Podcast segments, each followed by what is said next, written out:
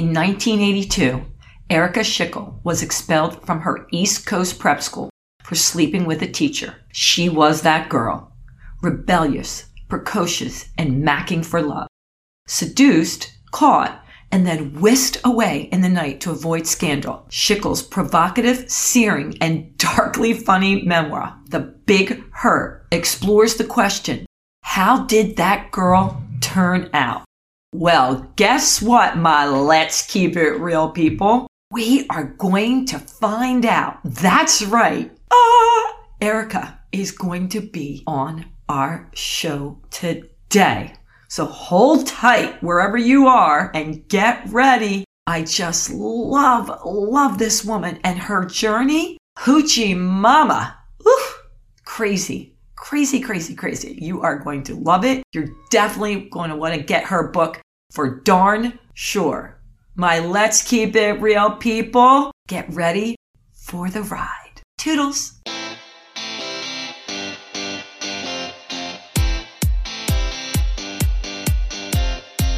This is Let's Keep It Real with Sandy Joy Weston, your weekly dose of positivity with awesome stories and guests from all over the world. It's an opportunity to learn some great new things and expand your mind. We'll tackle topics from all areas of life, and as always with Sandy, the sky's the limit. Hello, hello, my Let's Keep It Real people are you in for a treat? I believe my next guest, Erica, I hope I get it right, Schickel. Am I right, Erica? Yes, you are. Woohoo! She's going to keep it real. Man, oh man, has she lived a lot of life and had a wonderful, exciting, I'm going to say full journey. But before I bring her on to tell you any more about Erica, which by the way, I spoke to her a little bit ago let's say, I don't even think it was two weeks ago, and she lives in New York, and she was telling me her journey, and I'm like backed up until February to record, and I was like, oh my God, this is so exciting. I'm putting this out now. So if that tells you how much I love her and her journey, I am, I'm double booking because I need to get her story out here. So let me tell you about her. She is the author of The Big Hurt. That's right. The Big Hurt oh my God, laugh, cry, you got the whole freaking thing. It's just too much to take in and it's a page turner. And you're not the boss of me. Adventures of a Modern Mom. She has taught memoir, I didn't know this, and essay writing at UCLA and privately. Her work has appeared in the Los Angeles Times, LA Weekly, LA City Beat, I think it's called Salon or Saloon. I'm going to say Salon ravishly, but she'll correct me. Tin House, Bust Magazine, and the LA Review of Books, among others. I could have used her years ago. She lives and you, I, I didn't know you lived in California with your boyfriend for some reason. Why did I say New York? I was going to ask you why you said that because I'm from New York. There's a lot of New York in the book, but I've been living in LA since 1988. Yeah, I, I just said when I talked to you in New York, I know why. Shout out. We better shout out to Mark or he's going to kick our butts. That's yeah. how I met you. And I think he said he met you in New York. Yes. We've known each other for decades. Ah. Oh, and did you meet in New York? Yeah, met him, met Mark back in the mid 80s. He was a good friend of my boyfriend at the time. And, really? Uh, and I, I, I got rid of the boyfriend, but I kept the, the friend. so. Uh, isn't that the way it is with friends? you know, it's sometimes we have to take a roundabout path to find our people. All right. Well, before we get into any of that, I always ask my guest if you were going to just think of one word, whatever it is, good, bad, or ugly, to best describe your past 30 days, Erica, what would it be and why? Oh, one word for my past 30 days. Yeah. That anything. word, the, that word is hustle. Ooh, yeah, we were talking about that little before we recorded. Mm-hmm. All right, mm-hmm. tell me, tell us, tell us why. Tell them everything. Well, yeah, I had, I had this book publish on August 10th, and I have been flogging it everywhere I can because nowadays it's, um, you know, it's the author's job to sell books, not the yep, publisher's yep. job. So that's what I've been pretty much focused on and how I fortunately came to meet you, Sandy. Yeah. And we better say Mark's last name, Netter, you know, from Electric Cast, you know. He, mm-hmm. by the way, just so you know, he was like, Sandy, wait till you meet her. Wait till you meet her. You're going to love her. And they kept saying, you know, I'm five times in the book. I don't know if he's five times in the book. yes. He's really proud of that. And I give him, him an acknowledgement. and that's because I mean, I started writing this book in 2008. Whoa. And it was a very hard book to write. And he was the one person who would call me up every single day and say, Are you writing? Are you writing? no. What have you done? Are you working? And he was just my point person for, in, you know, in terms of just career stuff, ambition, creativity, all of that. He and I have always had such a good conversation around those things. So, yeah. And what a great friend. Yeah, the best. I mean, seriously, to call you, are you writing? And you're writing like truly caring about you. Incredible. Yeah. Incredible. Okay. So we were talking about before, should you set up the book? But I just want to know when you said, I'm going to backtrack, that you've been writing it through from 2008 and you said it was difficult was it because it was difficult to put, you know, what your life was about and see it on paper? Um, well, there were a couple of reasons for that. I mean, one is that I started writing a different book when I started writing this book. I okay. had uh, I had a high school story to tell about going to this sort of interesting, weird bohemian boarding school in the Berkshires from 1978 to 1982 and I imagined that I was going to write this sort of hilarious, zany memoir about, you know, pranks and antics and fun that I had yeah. there, which yeah. I certainly did. Um, but the only problem was the ending of that story, which was that six weeks before graduation, I was seduced by a teacher at that school. Mm. It was discovered by the school and he was fired and I was effectively expelled from the school six weeks before graduation. So I was like, whoa, whoa, hmm. whoa, whoa, whoa. six weeks before graduation? Yep. Yep. Oh God. It was, it was heartbreaking, but it was also something that I hadn't actually uh, synthesized, if you know what I mean. I had carried it that story as anecdote, like, hey, you'll never believe this thing happened to me. But I never looked at it. And as I started to write this book, um, two things happened. One, I was contacted from a very old friend from that time who was a witness to those events. Oh. And I, he found me on Facebook after a couple of decades of having fallen out of contact.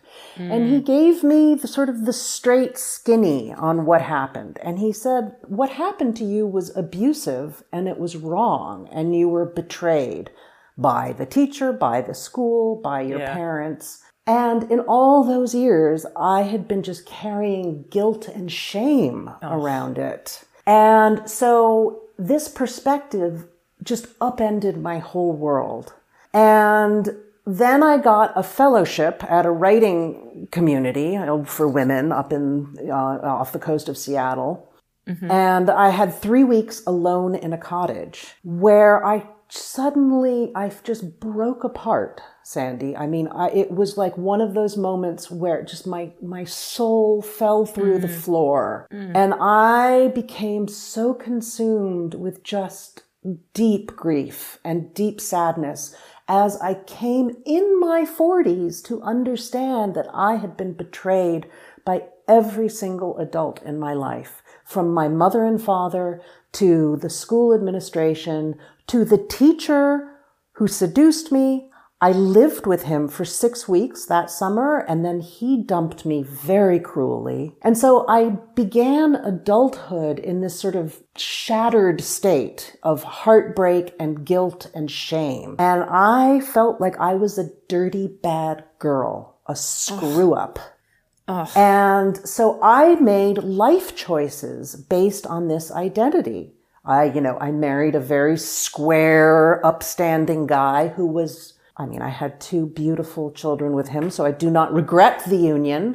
yeah, but he was yeah. the wrong he was the wrong man for me. He was the wrong partner for me. Yeah. Yeah. And I, I muted myself for years because I was just embarrassed by my, my past and what might happen. Yeah. So, yeah. You know, I'm so glad that you shared that. And I'm so glad that I think there's so many people, like you said, you didn't think of it that way. You know, you, you were going to write this fun, lighthearted book, you know, and talk about it. And then all of a sudden you're like, holy shit. You know, this is Yeah. what's been happening to me. And, you know, the fact that, uh, I, wa- was there a moment then you were like, wait a minute, wait a minute. Like you, you were saying where you were at the fellowship, but Well, I'll tell you, the trigger actually happened on the plane to Seattle. And I, you know, I was going to write this story about, you know, this high school experience. And somebody had said to me, why don't you take a look at, at Joyce Maynard's memoir, At Home in the World, which is a, a, a memoir about her affair with J.D. Salinger right? So she, Joyce Maynard, was at Yale and was featured on the cover, uh, and this was in the 70s, on the cover of the Sunday New York Times Magazine. And it was, you know, an 18, a 18 year old looks back on life, you know? yeah, yeah. And, and Salinger saw this and he began a sort of, well, an epistolary courtship. He was writing her letters and she was writing back. And, and, and, you know, and her parents sort of signed off on this. She dropped out of Yale and went to live with him in, in Cornish, New Hampshire. And it was just a nightmare. But the thing that got me was a, a scene towards the end of the book where her mother, with whom she'd been estranged on and off for years, as Yeah. I had been with my mother, and she gets on the phone with her mother, and her mother is on her deathbed, and all she can say to Joyce on the phone is love, love, love, love. Hmm. And I still just get chills through my body when I think of that. And it, that was the thing that broke me open. And I understood that what I was in mourning over was my mother, who was still alive, very Yeah, much yeah. alive. Yeah, at that time. But that was the thing. And that was, that was the avalanche that buried, buried me, you know, of just that understanding that I had lost my mother at the age of 14, effectively. Yeah. You know, I'm going to bring up this question that I got by this young lady. We'll call her Sally Bell because I always reach out to my listeners and I told them a little bit about your journey. And the one lady, she said she's 50. She has three kids and a husband and her boss had seduced her and mm-hmm. she went with it because she didn't want to lose her job. I'm paraphrasing because it's really long Sure. and nobody knows. To this day, nobody knows. Her family mm. doesn't know. Her hmm. mom doesn't know. Her dad doesn't know. Her husband. And although, quote unquote, she feels like she has a content life, there's something missing, but she doesn't know how to say anything at this point. Is it too late? God, no. Oh my God, no. It's never. It broke my heart when. I was reading this. It is, you know? yeah. I mean, oh, Sally, my heart goes out to you. I mean, women, I think, encounter so many sexual romantic injuries in the course of their lives, you know. Um, and I, maybe I should actually erase romantic from that sentence because there's nothing romantic about what happened to Sally. Nor, nor was there anything romantic about what happened to me as I see it now. At the Yeah. time, I felt that I was being offered love and I was a child looking for love, you know? And one of the only outlets for me to find any kind of sort of, you know, uh, kind of love was through sex, right? Yeah. It was the 70s. I was a cute, mature for her age girl. And, you know, and there was a culture that sort of signed off on this kind of predation, you know, statutory predation. So, you know, when the teacher came to me and said that he was madly in love with me and I, he had to have me, you know, I looked at that as an opportunity. You know, I, I, I was, I didn't love him. I mean, I had sort of a crush on him, but I had never expected him to say anything like that to me. And I did not know uh, how to say no to him. And I thought that I would be wrong to say no to him, that I would be closing Yeah. the door on an opportunity to get the one thing that I desperately wanted, which was love and connection. You know, when I was reading this and I know your story, I I mean, obviously she's going to need someone to take her through that journey, but I still feel as if, like you said, it's never too late to open up, even if she's 50 or 55, no matter who it mm-hmm. is. Mm-hmm. It can be so healing, which is to my next question. This young man wants to know before you wrote the memoir, did you write, I guess he calls it a healing letter to yourself that nobody else read so that you could get through it first? Hmm, Interesting. That would have been a fantastic strategy. I wish I'd done it. you know, um, you know, I'm a, I write in a journal. I'm a writer. You know, I keep a, I keep a diary. Um, you know, I don't think I had the presence of mind at the time to understand Yeah. that what this was was a healing journey. You know, I was in a maelstrom of emotion, confusion, and, and also, you know, one of the triggers was that I had at that time two daughters who were almost at the age me and my sister had been when our family fell apart. And a lot of what I was doing was sort of replicating my past in that, and we can talk about sort of the other part of this book, which is the middle age story in which Yeah. I blow up my marriage for Yeah. the love of an insane, notorious man. Oh, yeah, that's interesting. I- yeah. So, in answer to that question, I mean, in the end, this book is the healing letter. You know, I wrote this book primarily to heal myself. I mean, I was an author. I'm a writer. This is my medium. Um, I had my first book, You're Not the Boss of Me, had come out the year before, and I had an agent saying, What are you going to do next? And I was like, I'm going to try to tell this high school story. So, you know, I had a writing assignment, but as I went deeper and deeper into the book, the more I became, I, the book afforded me an opportunity to understand my own history, my family's history. Yeah. And, and the book, writing the book is what healed me. I You know, and that. that's not Yeah. to say I didn't do other things like much therapy and, you know, you know, I used everything I could, but I, Yeah, yeah, yeah. you know, and as my life sort of fell apart beginning in 2009 through about 2017, uh, which my life was on just a roller coaster because of this man I was with, and both my parents became ill and died, and I had children in duress. So a lot of my writing life was sort of overtaken by life events.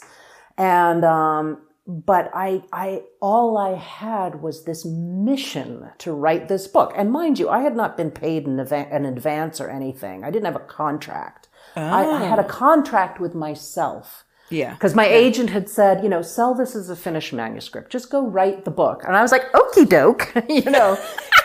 Okie doke. And then it became the thing that I clung to as just everything was sort of churning around me. You know, I had every day, like, I have to work on the book. So it saved me. Okay, so let's back up a little bit because, by the way, I got at least 28 different questions that I didn't even think that I was going to get for you, Erica, when I told hmm. them about the book. And when you were talking to me about was this stuff too heavy, my listeners were like, oh, please, we're so grateful. Oh, I'm so glad to hear that. Yeah, it's not at all. So, but let's back up a little bit because I know the story about this man. You know, when you were married, and can we, do you mind or do we want to save that for the readers just a little bit more? No, I think we can tease it a little bit because Tease it, You know, just tease yeah. it a little. So uh, there I was at sort of in the tail end of a 20 year marriage that had run its course. It, you know, it was really good for 10 years. And then the last, the second half of the marriage was not, were not happy years for me. So, um, but I had no idea or intention of leaving the marriage because one of the things I did after the high school experience and I married this man was like my mission was to be the kind of mother that I had never had. And that meant remaining in the marriage and staying, you know, staying on the job with my kids. That was a hugely important task to me. So I met this author. He's a famous crime writer. I call him Yep, Sam yep. Spade in the book, but you know, any one of your readers can do half a Google search and find out who it was. Oh, yes. Um, and he was notorious, a notorious Lothario, um, and a brilliant man. And I met him at the LA Times Festival of Books in 2007 when I was there with my first book. And the moment I met him, I had this moment of recognition. Like I sud- I saw him and I understood who he was. And I knew that if he understood who I was, he would see that we were meant for each other. Okay, wait a minute. What what do you mean by that? You understood who he was. How do I describe it? I, you know, I, I had met him and then I was walking away from him and he was looking, he was dating a woman I knew at the time, another writer. Okay, okay. And he'd asked, had we seen her? And I, no, I hadn't. And he, I looked back and he was looking around the room for this woman and I saw such yearning in him, such devotion that I I just I don't know, it cued something up in me and I couldn't stop thinking about him. Then a year later, and this is where our friend Mark Netter comes into the picture and into the Oh. book. So I would bring Mark and his two boys, I'd get them guest passes for the green room at the book festival because they loved the book festival. And Netter, Mark Netter was, I call him Netter, Netter. um, was I'm gonna call a him Netter. huge, everybody who knows him calls him Netter. Um, so Netter was a huge fan of this author, and he was like, "Please introduce me." And I was like, "Oh God, he's not even going to remember me. This is embarrassing." But I went over there, I introduced him, and of course, he did remember me. And um, I kept thinking about him for ano- another year, and it was like he was a treat I kept in my mind. Like I felt that he he was thinking about me and I was thinking about him and an imaginary relationship was really enough for me. It sort of kept me it kept my head above water in my life in some way to know that somebody out there was thinking about me. So it took another year before we finally made contact with each other. Oh my God, And- this is like a mini series love story. Go ahead. it is, it is. It's a crazy story. I mean, both halves of this story are insane. And there's many repeating patterns in this. And as a person who sort of thinks sort of big picture, like I have sort of a meta brain, you know, I like to look at where points connect and relate to each other. Mm-hmm. I came to understood that this story was sort of more of a web than a linear thing that each point connected to another point in the narrative. And mm. that's one of the things that was so difficult about writing it was how to play the story out so that my reader could really understand what the stakes were, what the Yeah. what the connections were, you know, and come away with a deeper understanding not just of my experience but of their own experiences. Yeah, yeah. You know, so many of your stories and what you share, I had at least five people, they must, I think some of them did it on audio, your book, but said they can apply it to different parts of their life. And, hmm. and one, which was extremely anonymous because he's on the other side of it. We'll call him Billy Bob, is happily married, kids grown, awesome life but he was a professor in college when he had a relationship with a young student. Hmm. And years later, he's wondering the impact he had on her life. Now, he, he's had no contact, and should he? Now, I don't know anything more than that, and that's pretty open ended, but good for him trying to say, What should I do now? hats off to Billy Bob for, you know, having, you know, having the presence of mind and soul to consider his actions and second guess himself on that. You know, I think Yeah. that's pretty rare and admirable. Um, and I don't He know said when he was 29 and she was 19 or 18 and a half. And you know, one of the one of the sticky points in my story is that my this situation in high school occurred 2 months after my 18th birthday. I have a birthday in February and Ugh. and the teacher seduced me in April, right? So Yeah. of course I was of legal age, but it doesn't mean anything. You know, I'm still a yeah, child. Yeah, so what does that matter? So that's just the law. That's not you.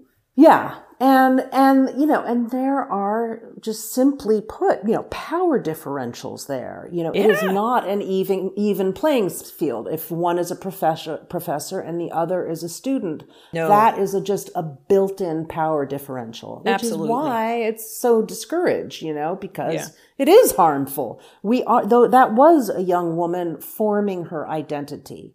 And if part of that, the formation of that identity as a sort of sexual, mature woman is a betrayal like this, you know, he was married, he broke her heart. I can't, I don't, you know, want to presume what happened in this case. Yeah, But yeah, yeah. certainly in my case, it was devastating. And one of the interesting things that I bring into this story is that I came to understand that I was the third generation in my family on my mother's side to be seduced by a teacher. What? That the, yeah. And I learned after the affair with the teacher that my mother had had a very long, involved, and devastating affair with her psychology professor at Sarah Lawrence College in the 50s. And she was in a sexual triad with him and his wife. Oh my gosh. Oh that oh my gosh. you know, according to her best friend at the time, who I interviewed f- for Yeah. the book, Yeah, yeah. completely changed her. And I came to understand that it was that experience that shaped her into the mother that I had, which was a woman who, a mother who was very guarded, very easily, you know, angered and upset, unable to really have good a good romantic relationship with my father although that you know they both share the blame in that situation. But you know that sadness and heartbreak you know was sort of the low hum in the background of my childhood and one of the things the book is sort of looks at or considers is you know this idea of sort of intergenerational shame, you know, and the epigenetics of heartbreak and grief, you know, and I believe that some of that got passed down to me in the bloodline, Absolutely. you know. Absolutely. So by understanding her story, and then I also go back to my great aunt Frances, who in the early 1900s in Western Seattle was seduced by her English teacher at the age of like 15 and was married to him at 16 and divorced him by 18. So uh, maybe it's a coincidence, maybe it isn't, but it also speaks to the fact that these kinds of assignations, relationships were condoned by society up Yeah. until very, very recently. yeah. You know, so the conversation we're having is a new one. That's all I'm saying. Yeah. I have questions. So understanding it and seeing why they were the way they are, did it help you heal? It's always healing to understand another person's experience and perspective Yeah. because we are not individuals. We think we are individuals, but we're not. We are relational creatures. We are all connected to each other. So, and especially, I mean, in a, in a family line, you know, our greatest exposure is to our parents.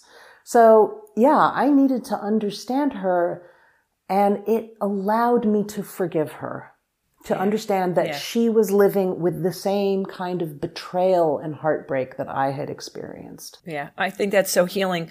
I I had a friend of mine who her therapist was begging her to go back and talk to her family and find out about how they grew up and she refused to for five years. Mm. But when she did, she's like, because she said, I, I know maybe you could understand this. She said, I really didn't want to forgive them. You mm-hmm. know, I want, can you? She's like, I wanted to hold on to my pain. And that she didn't want to know that they had these crappy lives. I know it doesn't make sense, maybe, but I, I, I mean, I do get it. And then Yeah. when she did go back, she, you know, she did discover their abuse. There was alcoholism and she could see why they were the way they were, but, and she eventually forgave, but she said it took her a long, long time. It, yeah. I mean, f- first of all, I say in the book, you know, closure is a shuck, meaning there's no such thing as closure. And I, I think we need to let go of that idea because it, it's not helping us. I have had as much closure as I'm going to get on this subject, the subject of what happened to me in my early life. Yeah. But that doesn't mean that it's not something that I'm just going to continue to live with. I mean, I, am not agonizing over it anymore, but I still wonder, like, what would have happened? Who would I have been had these things not happened to me? How would my life have been different? And it's not that I'm re- I regret it because mm. one of the things about integrating, you know, the lessons of your young life into your mature life that I learned was that it was in fact my work here on earth to heal my family's bloodline. That I had ah. two, I had two daughters and I was gonna, I was gonna change the course in my family lineage. Wow. And I was successful in doing that. Oh, Erika, God bless. That's all I have to say is God bless because the journey, as much as rewarding, it must have been so painful at times Oh, God, Sandy. So painful. So painful. and scary and scary. Like I'm getting shivers thinking about it and I only know pieces of your journey. I mean, yeah, it's, it's, everybody's experience. I mean, it's sort of strange and scary to other people. And, it, you know, I've been living with this experience for so many years that I just, you know, but back in 2009, when I started to really look at this, I mean, and when I say I fell down the hole, I really did. I mean, I was suddenly horrified. Like, I had two kids the, the age I was, you know, would I have sent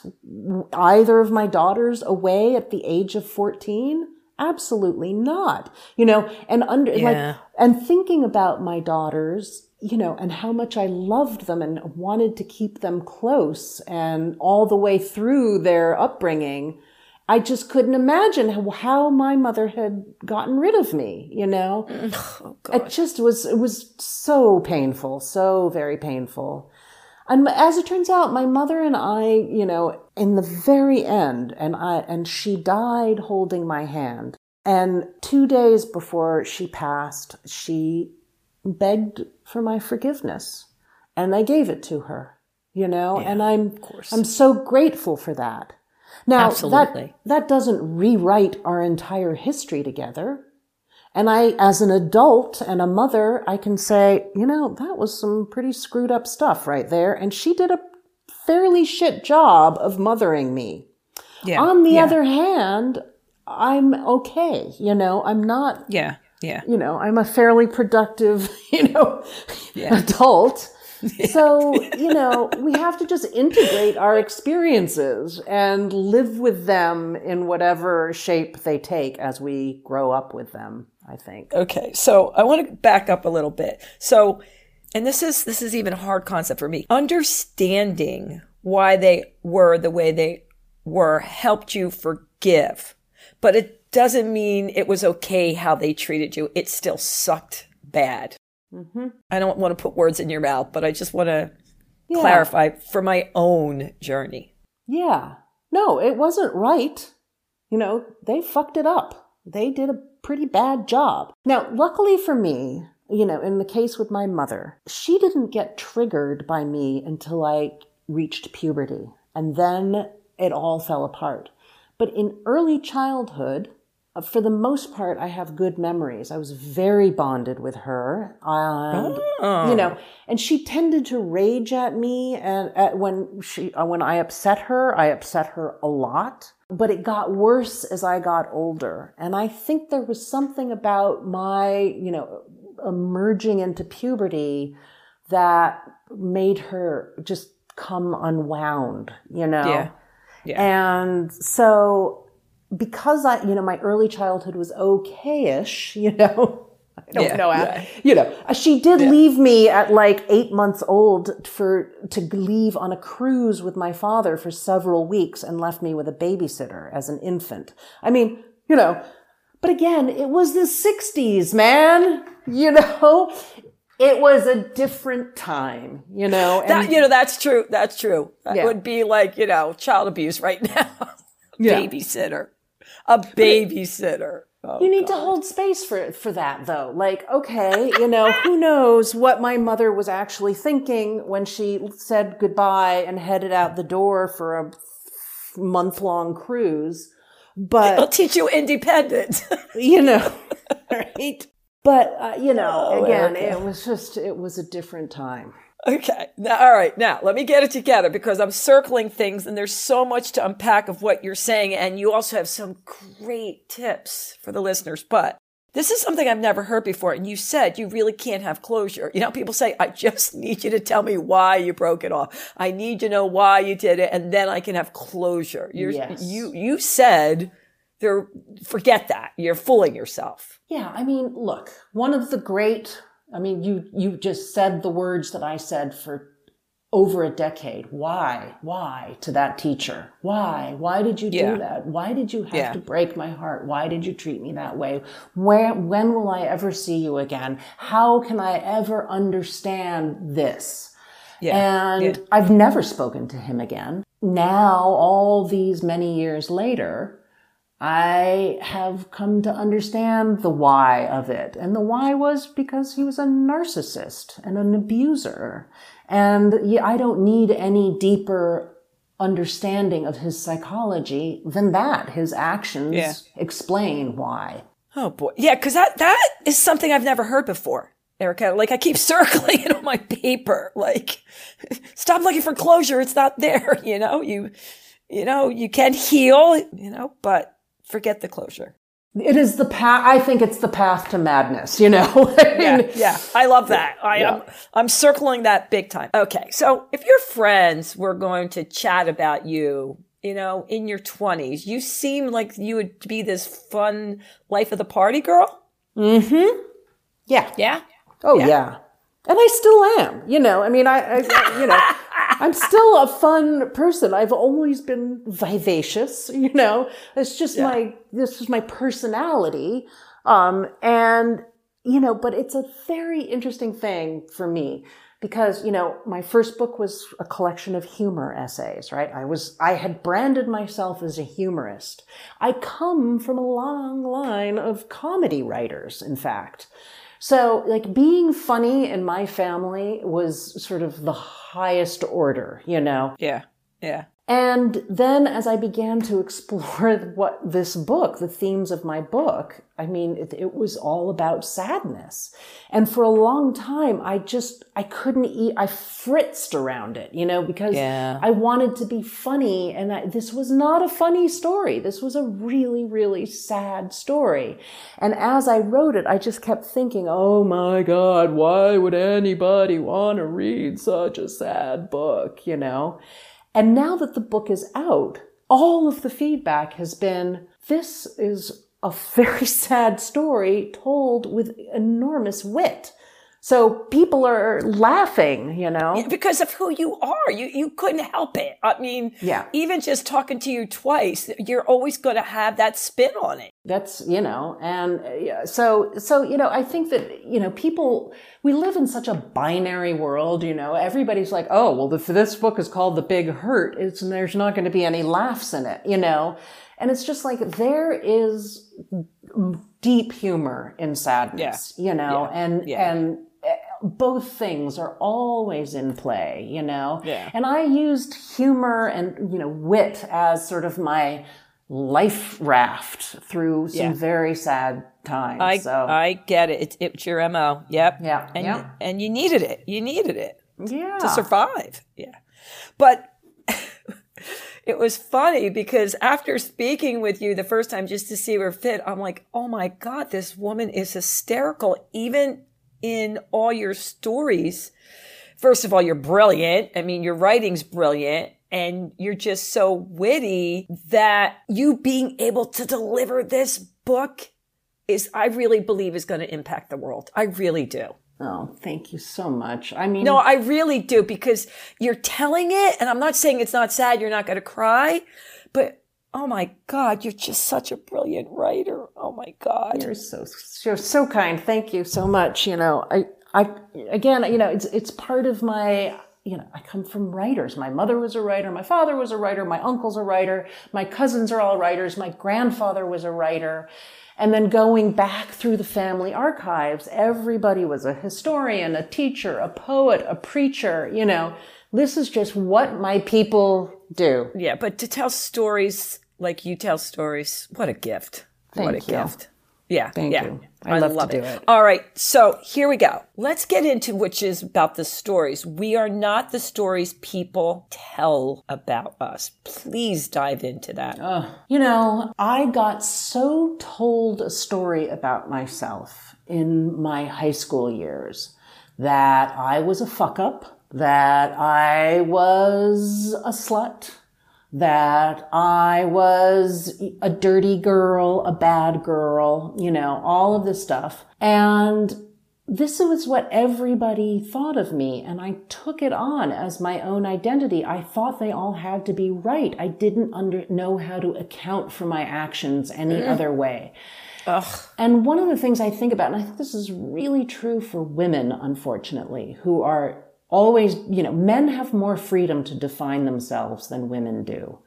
Um, they have more agency just given to them by society, right? Women get shoehorned into these roles. And I found myself at a very young age being shoehorned, for instance, into the role of jailbait. Before I, when I was still a virgin, I was being called jailbait you know? Um, and the culture was reaffirming that by you know there think of the big you know influence there was taxi driver with jodie foster as the young prostitute. Um, there was manhattan the woody allen fi- film which was sort of all this you know september may uh, relationship between woody allen and mariel hemingway. Um, and even think of the, the Louis Malle film, Pretty Baby. My school at the time, the Dalton School, allowed a casting person to walk through the hallways and look for girls who might be right for the part of the New Orleans child prostitute that was later played by a very young Brooke Shields. So, and I was one of the people who was called. My mother didn't let me go to the audition, but, um, but you know, it was just uh, like, I hate to keep saying this, but it was a different time. No, no, no. It, it was. it was where it was sort of okay. It was everybody was sort of cool with uh, you know grown men sleeping with children. Oh God. I mean, uh, you know, it's astonishing. No, it was- us- I- uh, no, you're right, you're but, right. You know, uh, it was sort of expected. So I was willing to step into a role that felt sort of condoned by the adult world. And additionally, my parents both prized sophistication. So I was trying to be the person that they wanted me to be, which would be, you know, super smart and funny and sophisticated and worldly and smoking a cigarette and drinking a beer with them, you know. And I, but I wasn't ready. I was still a kid, you know, I didn't understand what any of it meant, just that that was a thing that I performed for the adult world. You know, Erika, you're reminding me of what my high school years were like, you know, and, and if I tried to describe it to my 18 year old son, he looks at me like, you know what he said to me? He said, you were so barbaric back then, your whole group. oh, I'm sure he would think that. I mean, yeah.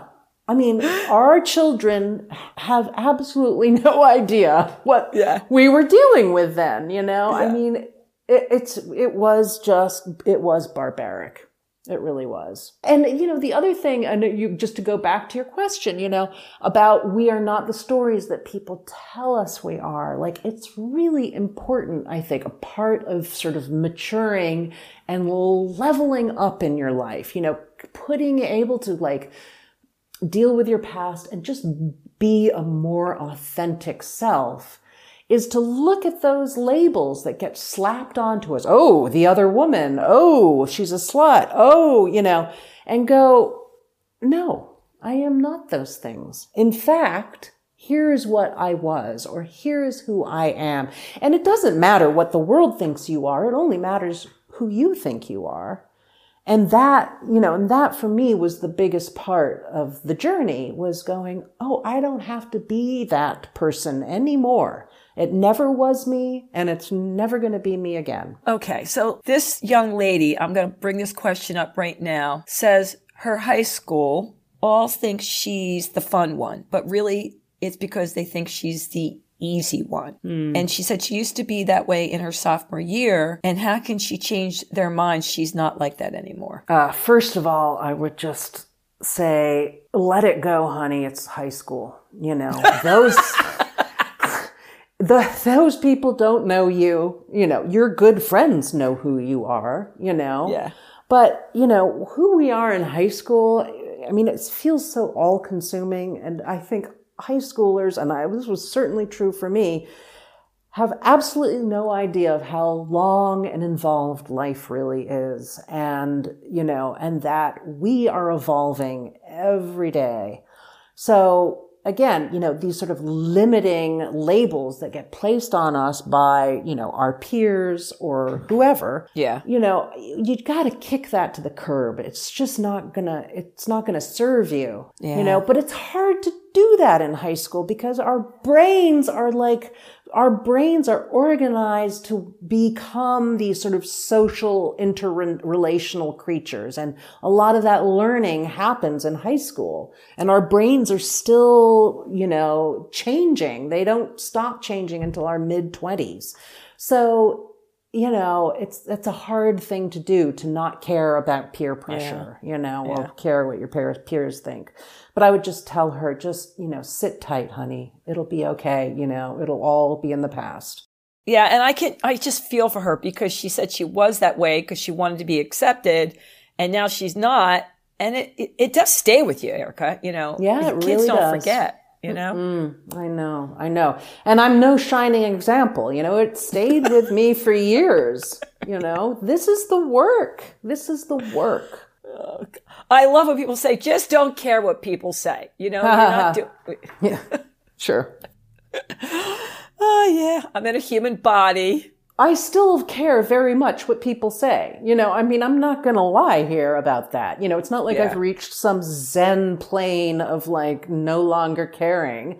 I care deeply what my peers and my colleagues and my, you know, the world thinks of me, thinks of my book, thinks of, you know, whatever, my Yeah. choices. Yeah, But I also have come to understand that, you know, the work that I do, it's all inner work, you know? Yeah. The work we're here, it's not, we're not here to do our jobs, you know, our jobs are here to serve the inner work that we, we only help each other by first helping ourselves. And I don't mean, you know, helping, entitling ourselves to things. I mean, by allowing ourselves to love ourselves.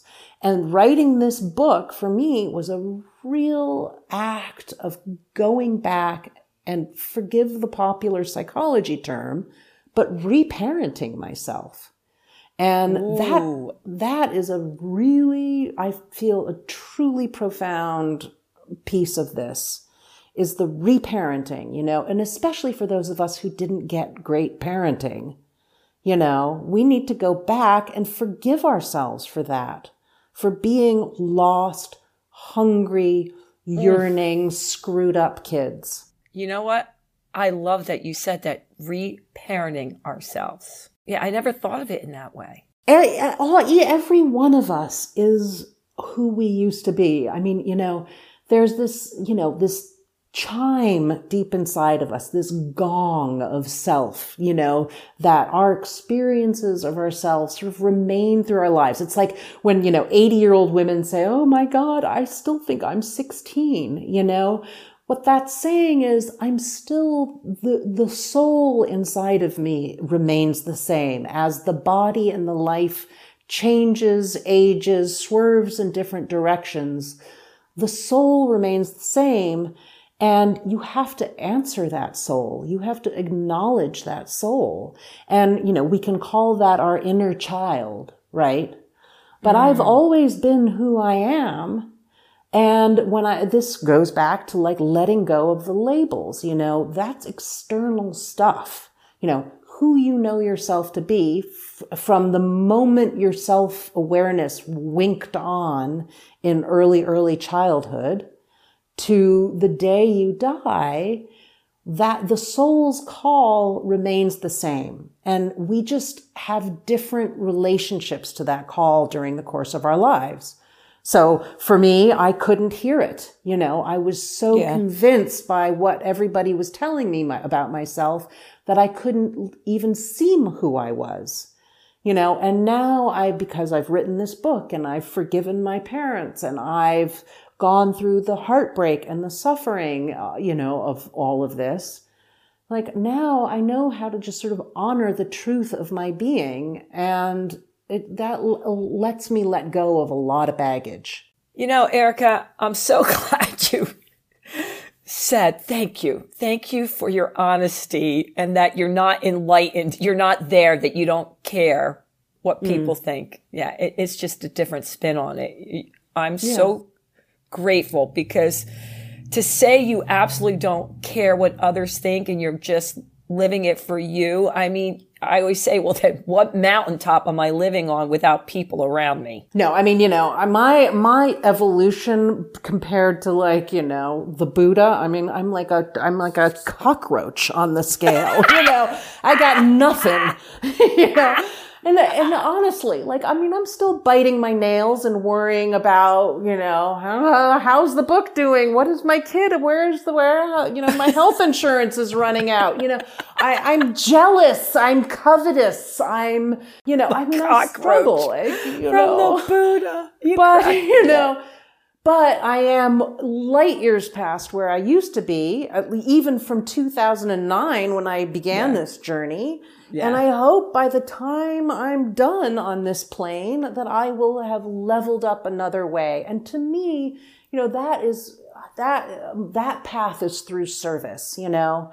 Yeah. Um, how can I serve? How can I help people, you know, just deal with their own pain, you know? And the big hurt is my offering in that way. Oh my gosh, Erika, I could talk to you forever. And I want to apologize to the people that sent in some questions to me that I can't get to, but I hope the book answers a lot of them and you're going to love it. Yes, you'll cry, you'll laugh. You won't be able to put the book down. But let's get to this one little point before we go because this okay. is a big one. Trauma is pretty much a given in life. What up with that, girlfriend? Why? Come on.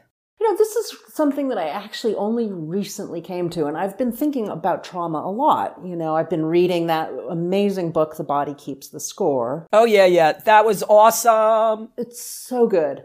And one of the things that it taught me is I feel like, you know, we've really framed the discussion of PTSD um, around sort of like, you know, veterans and uh, sexual abuse victims and victims of violence and, you know, these big capital T traumas. But I think that the more that, you know, is revealed in, in research around this is that, you know, trauma just happens to all of us, that living as you know, a biological creature on this earth is an essentially traumatic experience, you know? And we are so sensitive, you know, we're such highly calibrated, sensitive creatures that it's almost impossible to not become traumatized by something, by, and it can be something very minor that you're not even going to remember, you know, that happened Yeah. in your early Yeah. childhood.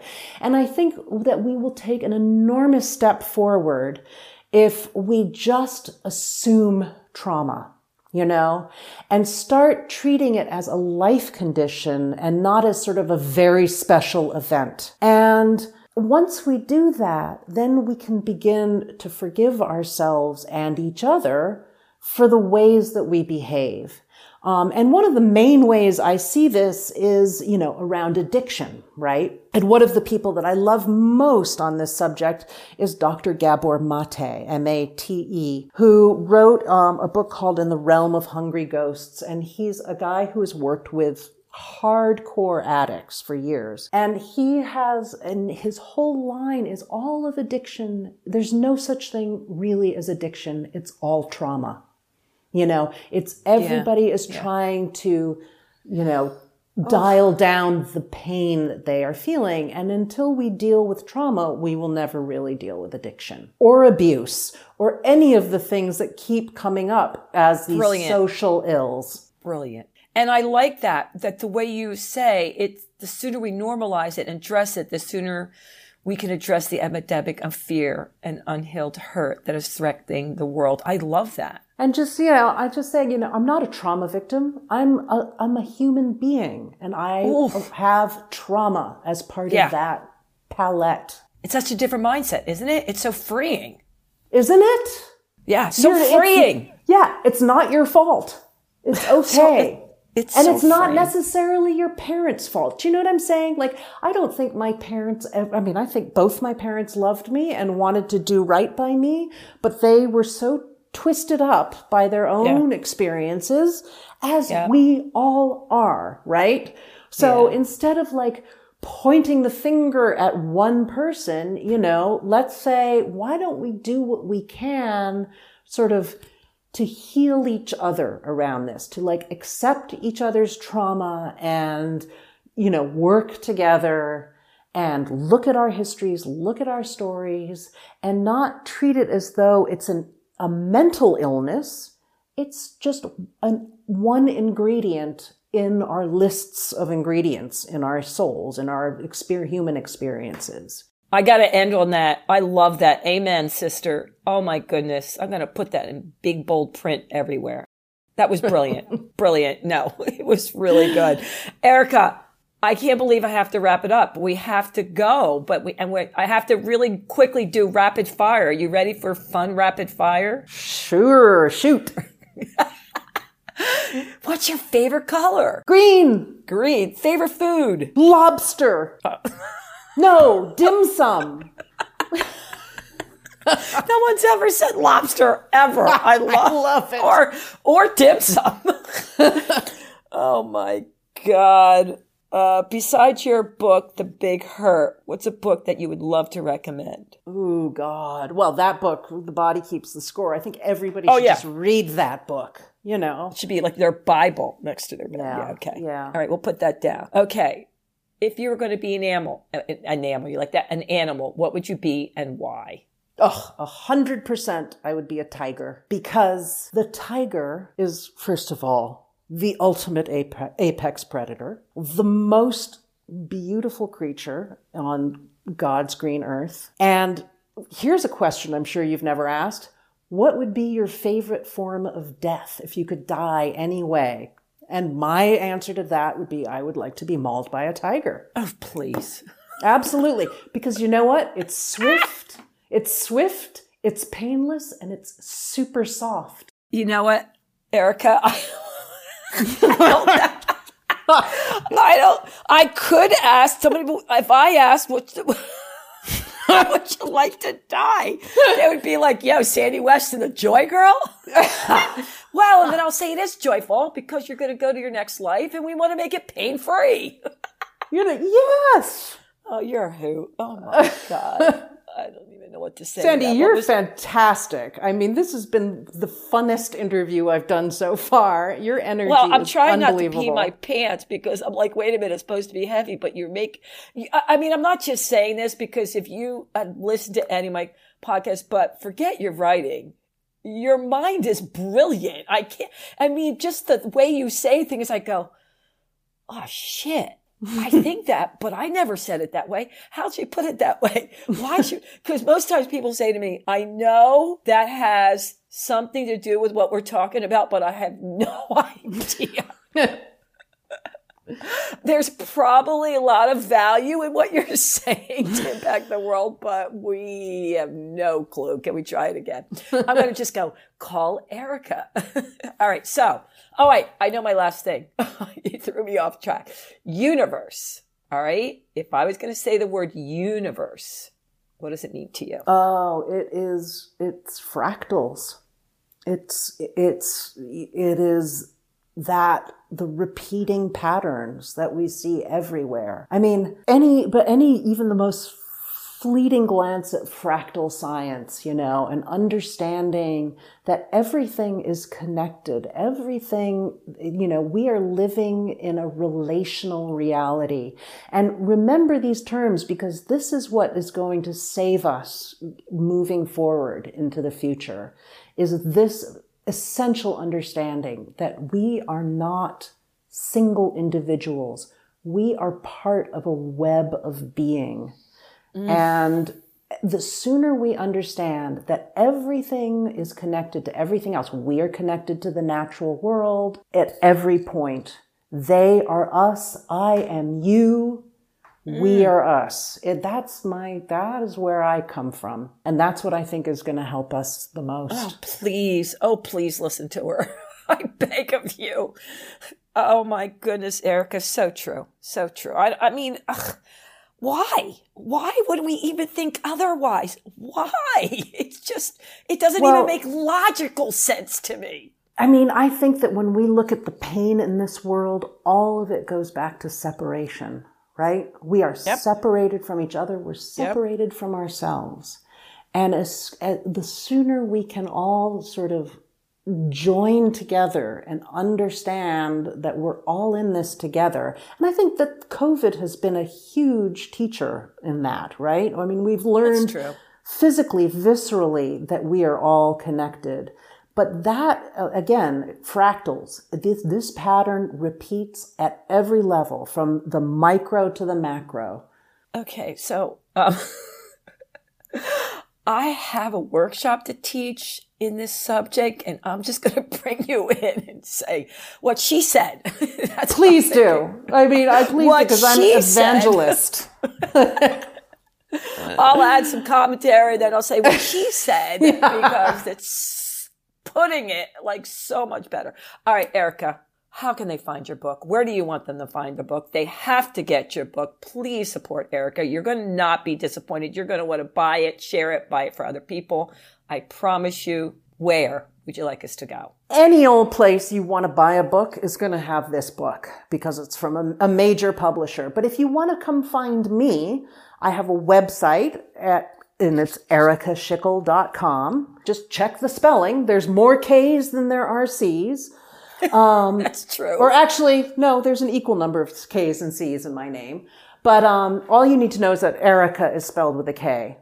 And I am I'm Erika Schickel on Twitter. Please follow me there. I'm Schickety on Instagram and also Erika Schickel on Facebook. And I'm be delighted to have any of your listeners come on board. Yeah, and you know, if you have any more questions, please shoot them her way. I know she Absolutely. would get back to you. Yeah. Yes. Erika, I know now you live in California, but for selfish reasons, I really wish you were in New York because it's really close to me where I, live. I we you know, would have, have s- we would have such a lunch. oh my god. Lunch, dinner, whatever. All right, my let's keep it real people. Ah, come on. She kept it real for sure. I know you're going to want to share it, like it, rate it, support it. I can't wait to hear what you think about the big hurt. Thank you so much, Erika, for sharing your time and your wisdom. I am so thrilled that you are sharing this story with the world. And I feel honored that I got to interview you. I really do. It, it was a special treat. Thank you so much. You're the best, and this really has been such a gas. Oh, good. All right, people, you know what I'm going to say. Until next time, toodles. Thanks for listening. Be sure to share and subscribe if you enjoyed the show, and remember, keep spreading the positive.